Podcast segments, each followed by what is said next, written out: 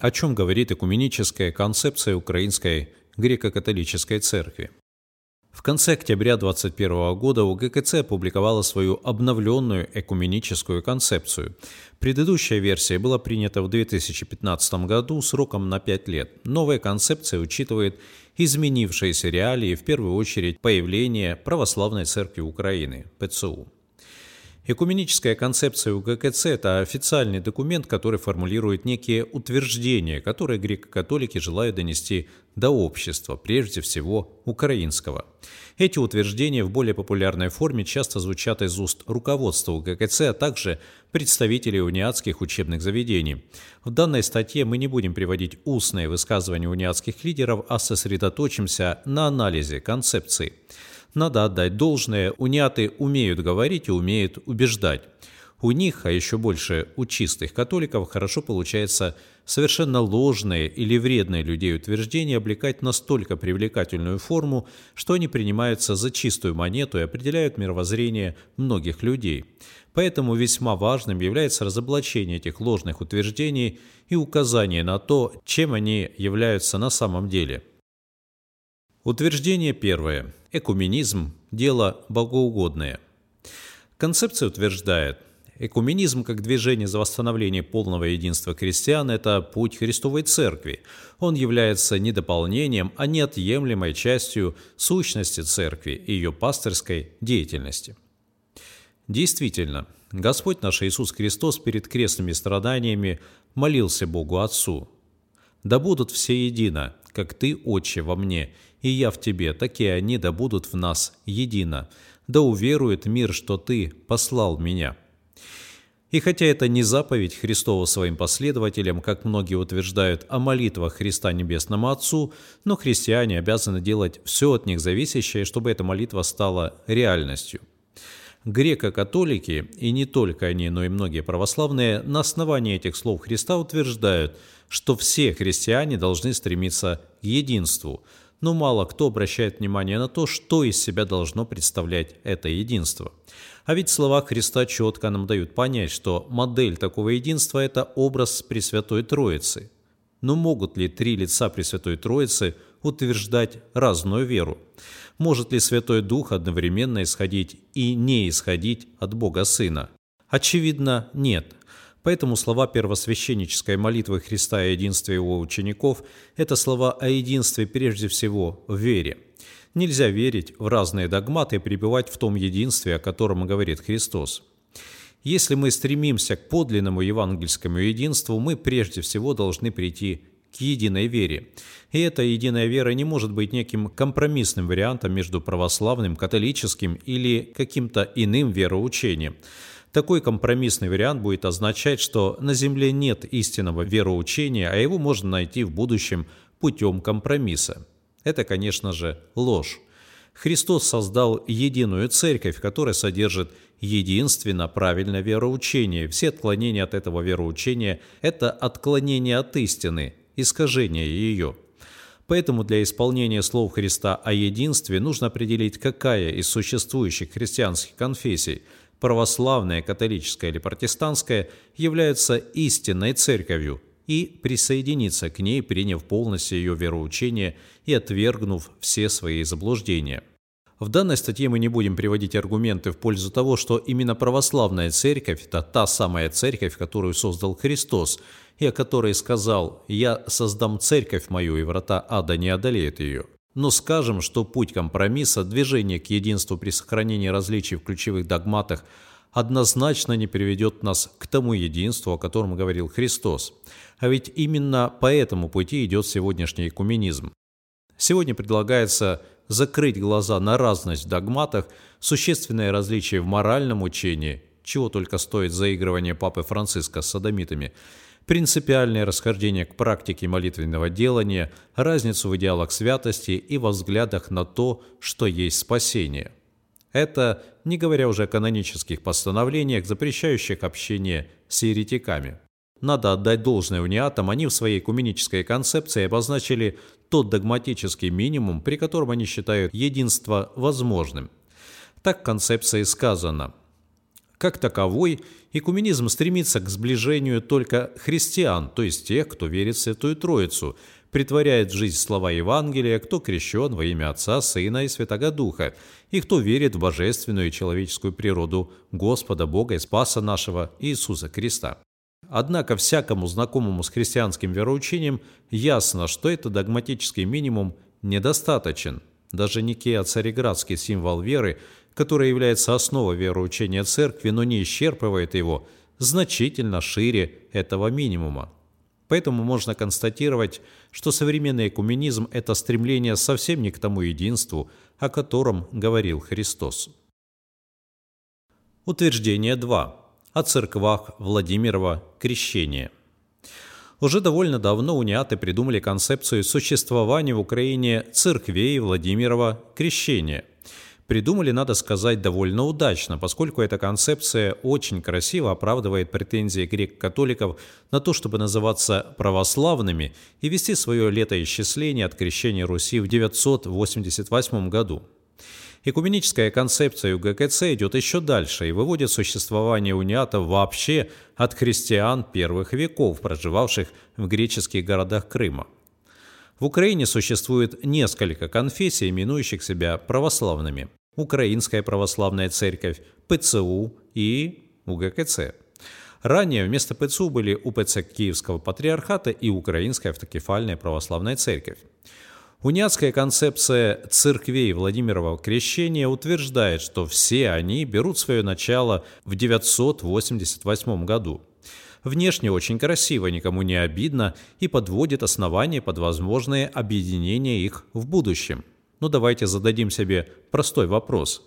А сколько церквей основал святой Владимир в 988 году? Неужели три? Нет. Святой князь Владимир основал только одну церковь, и она не могла разделиться по прошествии времени на три, то есть на УПЦ, УГКЦ и ПЦУ.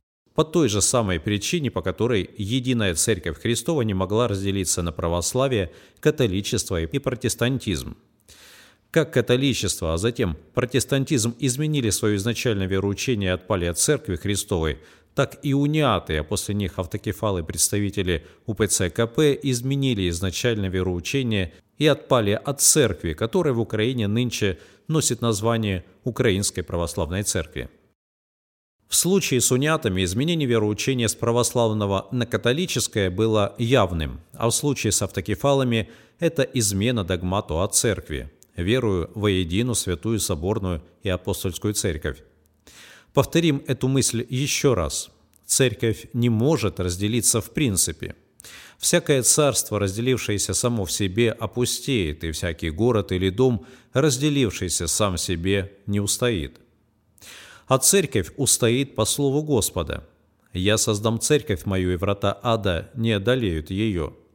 Поэтому, если мы видим, что церковь разделяется в кавычках на несколько частей, то это означает, что только одна из этих частей и есть церковь, а все остальные – это отколовшиеся от нее сообщества, переставшие быть ею. Поэтому утверждение о том, что в Украине существуют церкви Владимирова крещения, ложно. На нашей земле существует только одна церковь, созданная святым равноапостольным князем Владимиром. Не будем здесь приводить аргументы в пользу того, что церковь – это УПЦ. Что же касается истории возникновения, истории возникновения Украинской греко-католической церкви, то она началась вовсе не в 988 году, а в 1596, когда два украинских архиерея совершили акт предательства православия, полностью приняв все католические заблуждения и присягнув на верность римскому папе. Утверждение 3. Церковь, основанная князем Владимиром, была по сути униатской.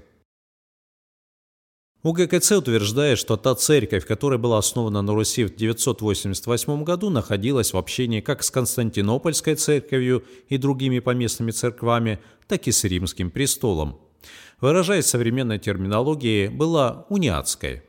Цитата из экуменической концепции УГКЦ – Христовая церковь в Украине, известная со времен крещения Руси как Киевская митрополия, исторически произрастала из рецепции византийской традиции, щедро черпая из богословских, литургических, канонических и духовных источников византийской традиции в органическом сочетании с Кирилло-Мефодиемским наследием и лелея собственную автохтонную культуру, Киевская церковь находилась в причастном единстве с церковью христианского Запада и Петровым преемником, Папой Рима. Опять-таки очень красивое утверждение, с которым на первый взгляд трудно поспорить. Ведь разделение Восточной Римской церкви произошло в 1054 году, а Киевская митрополия возникла в 988. Исходя из этих дат, униаты утверждают, что целых 66 лет – Киевская митрополия находилась в общении с римским престолом.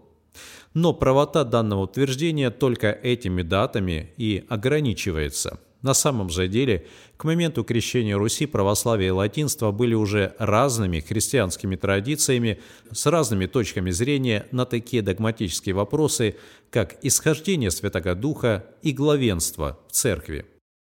В латинстве уже прочно закрепилось учение о филиоквии и главенстве Папы Церкви – а православие уже однозначно высказалось против этих утверждений.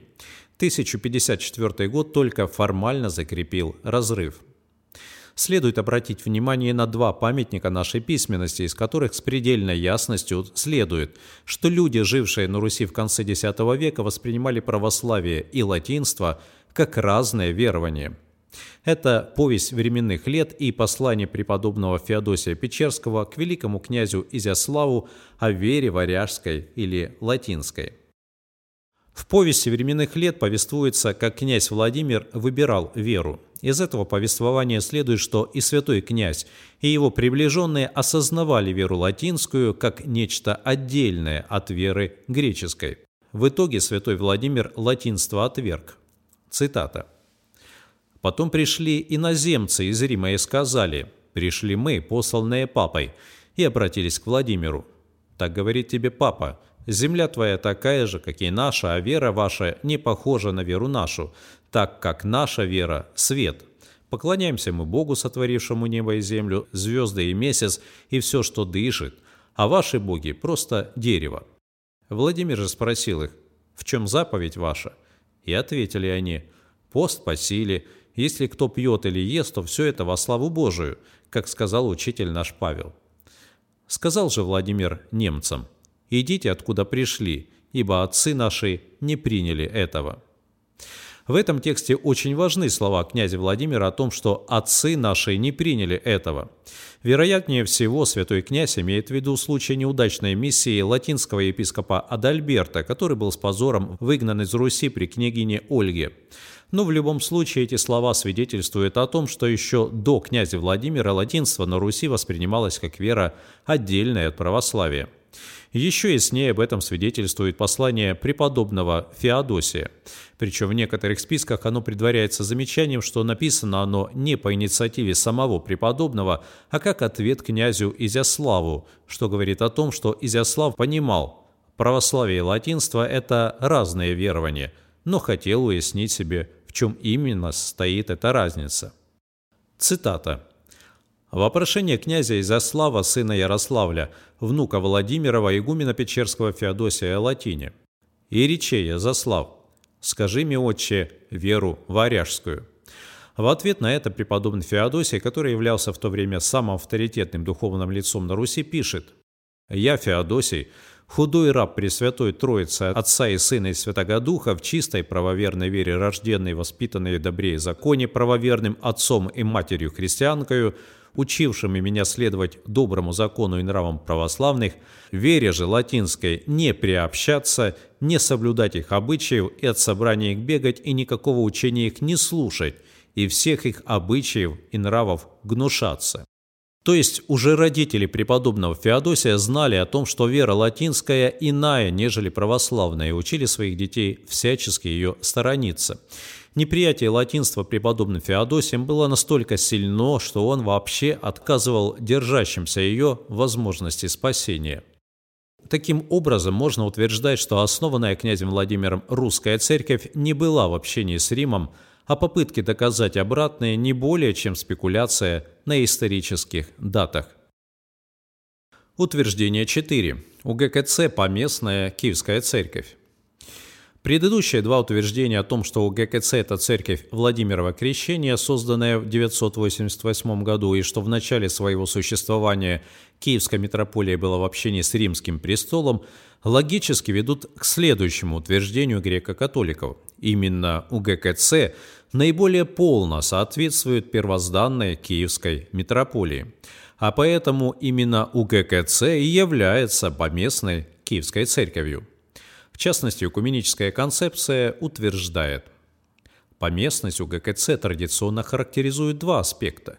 С одной стороны, имея историческую связь со своей церковью-матерью, церковью Константинополя и являясь одной из законных наследниц исторической киевской митрополии, УГКЦ принадлежит крестьянскому Востоку, сохраняя и лелея восточную духовность, богословие, канонический порядок и обряд. С другой стороны, она утешается полным сопричастием с римским архиереем и со всеми католическими поместными церквями. То есть униаты утверждают, что они сохраняют восточную духовность, богословие, канонический порядок и обряд. Из всего этого в действительности в УГКЦ сохраняется лишь обряд. Все остальное – духовность, богословие и канонический порядок у них католические. Это нетрудно доказать на конкретных примерах, однако формат данной статьи не позволяет этого сделать. Цитата из экуменической концепции – Неразделенная Киевская церковь не была омрачена братскими раздорами, а ее мистическая память до сих пор несет в себе постоянное литургическое воспоминание неразделенного раздором христианства первого тысячелетия – Именно поэтому ГКЦ находится в полном сопричастии с католической церковью, сплачиваясь вокруг преемника апостола Петра и свидетельствует своим братьям-не-католикам, что церковное единство является не просто далекой целью, которую христиане стремятся постичь, но и реальностью, которой можно жить уже сегодня. То есть униаты утверждают, что УГКЦ уже сегодня представляет собой пример церковного единства, оставляя за скобками разницу в вероучении и иных аспектах, о чем уже было сказано выше. Слова о том, что УГКЦ воплощает в себе церковное единство, а также является реальностью, которой можно жить уже сегодня, это приглашение церквам Владимирова крещения объединяться вокруг УГКЦ. Утверждение 5. Единение возможно только в подчинении римскому папе. Все красивые слова о единстве, многообразии, уважении в традициям разных конфессий, в заверениях о том, что УГКЦ сохраняет восточную духовность, богословие, экономический порядок и обряд, это не более чем приманка. В конечном итоге, как ни крути, все идет к одному – подчинению римскому папе. Цитата из экуменической концепции. Поэтому УГКЦ исповедует – в каждой поместной церкви, состоящей в сопричастии с другими поместными церквами, действует вся полнота Церкви Христовой. Видимым знаком сопричастия церкви является Вселенский архиерей Папа Римский, первенство которого в любви и учительском служении относится к наследию веры всего христианства. По сути дела, в этой фразе выражается вся суть экуменической концепции, а если брать шире – вся суть католицизма, частью которого являются украинские униаты. Мерилом всего является Папа Римский. Прочитаем еще раз эту цитату. «Ни единое вероучение, ни единые моральные нормы, ни даже евхаристическое единство не является видимым знаком сопричастия церквей. Этим знаком является римский папа». Вывод. А отсюда очень простой, потому короткий вывод соблазнишься красивыми словами униатов, начнешь участвовать в экуменизме, обязательно перейдешь в подчинение папе. Устраивает ли такая перспектива? Каждый решает сам.